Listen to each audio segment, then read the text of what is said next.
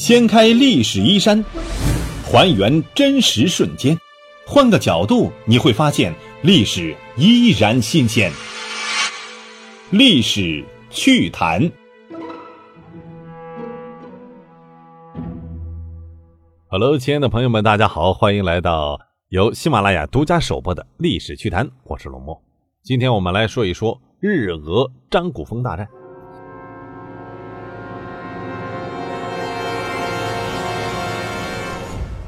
张古峰事件是一九三八年七月末到八月初，日苏两国之间围绕着张古峰、沙草峰这两个高地进行的一场军事冲突。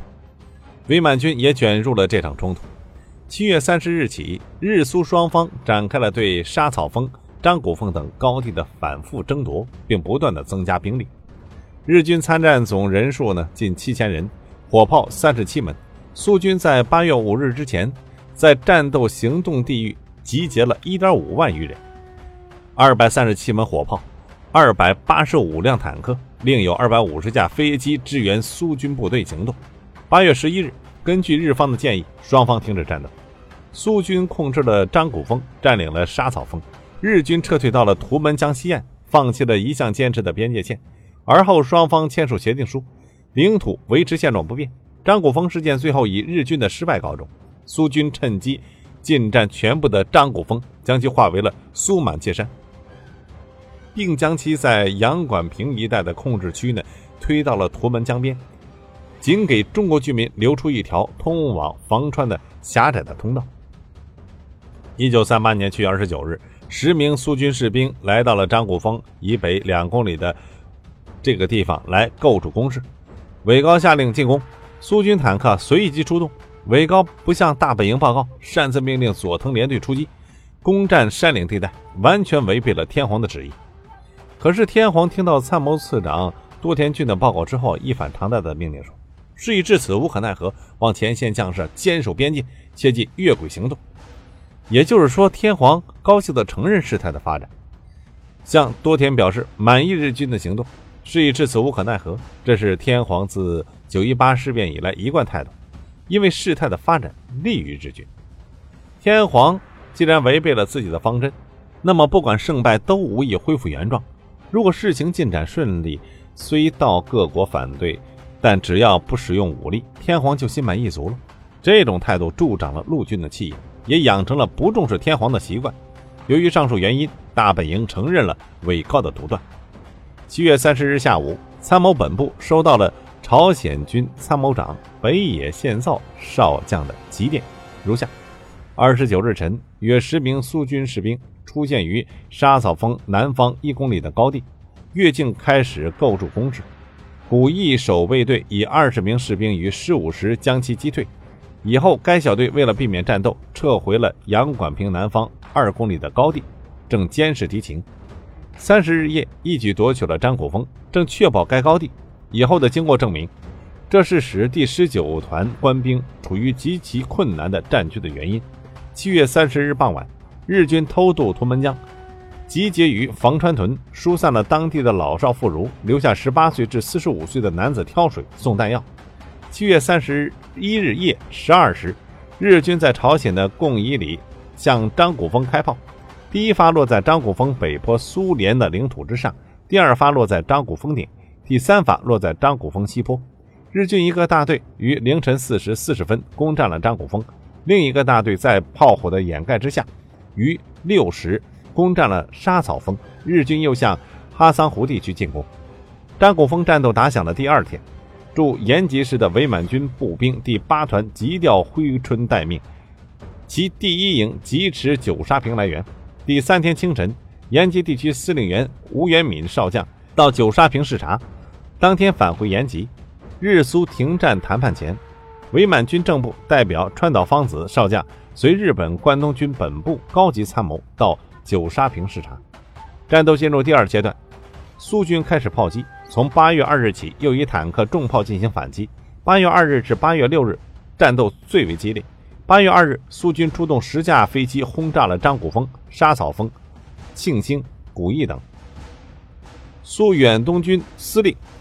布柳赫尔将第四十师主力集中到了波谢特湾西部地区，将步兵第三十二师和机械化第二旅调入了哈桑湖地区。布留赫尔亲自指挥战斗。八月四日，苏远东军步三十二师和机械化二旅的坦克营从南侧向五十二高地进攻，步兵从南北两侧向张古峰进攻。八月六日下午四时，苏军猛烈轰炸了张古峰和沙草峰。傍晚，步兵第四十师夺回了张古峰，于是日军出动参战全部兵力，发动夜袭，赶走了苏军，重新占领了张古峰。在这五天之中，日军受到了苏军飞机、坦克和步兵的沉重打击，伤亡很大。加上连日暴雨，洪水通胀，大桥被冲毁，青津至罗津港的铁路、公路由于被炸毁而运输中断。苏军占领了水流峰。通往朝鲜的大桥被苏军控制，苏军太平洋舰队在日本海严密封锁着图门江口，日军被包围在张古峰上，兵力物资得不到补给，陷入了绝境。在苏日激战期间，伪满军和苏军也有小规模战斗。苏军炮火先是射向了张古峰一带，后来逐渐向北转移，莲花炮山和五家子山也遭受到了炮火的延伸射击。这样。战斗从张古峰转移到了三十六号国境界的附近。八月中旬以后，日军因铁路瘫痪，江河大涨水，援兵运不上来。尽管也调来了几支战舰，但都被苏方打沉在江里。苏方的太平洋舰队把图门江口封锁得很严，日军冲了好几次没有多大作用，海上只能以失败而消沉。珲春的援兵运不上来，日本只依赖于庆兴桥，最后也是半瘫痪了。水流峰一直被苏方占据着，峰顶的阵地非常的坚固。张古峰后路输送线一直坚持的很好，如果日军再进攻，只能是全军覆没。八月十日夜，日苏双方在莫斯科签订了张古峰停战协议。协议规定，日苏双方军队于八月十一日十二时停止一切军事行动，双方军队维持十一日上午十二时的控制线。双方国界由苏联代表两个人和日满代表两个人组成。混合委员会调查处理。原来苏方并无扩大此次战斗的积极意图。这样，由于莫斯科达成协议，得以不致蒙受啊败退之耻，保住了日本国家级军队的脸面。八月十一日，以大陆命第一百七十九号下令，应自现在起停止与苏军在张古峰、沙草峰方面之战斗行动，并传达了前记第一百七十二号大陆命。同日。日军和苏军代表在张古峰阵地会见，进行了现场交涉。经过十一日下午和十二日、十三日连续两次的协商，决定双方军队从张古峰阵地各自撤退八十米。八月十三日，在张古峰南侧，双方啊交换了俘虏和尸体。八月十二日，莫斯科塔斯社宣布了这样的消息：苏联红军远东第一集团军歼灭了。入侵日军八千余人，击落飞机二十四架，击毁坦克四十七辆。苏联红军决心捍卫苏维埃领土的完整。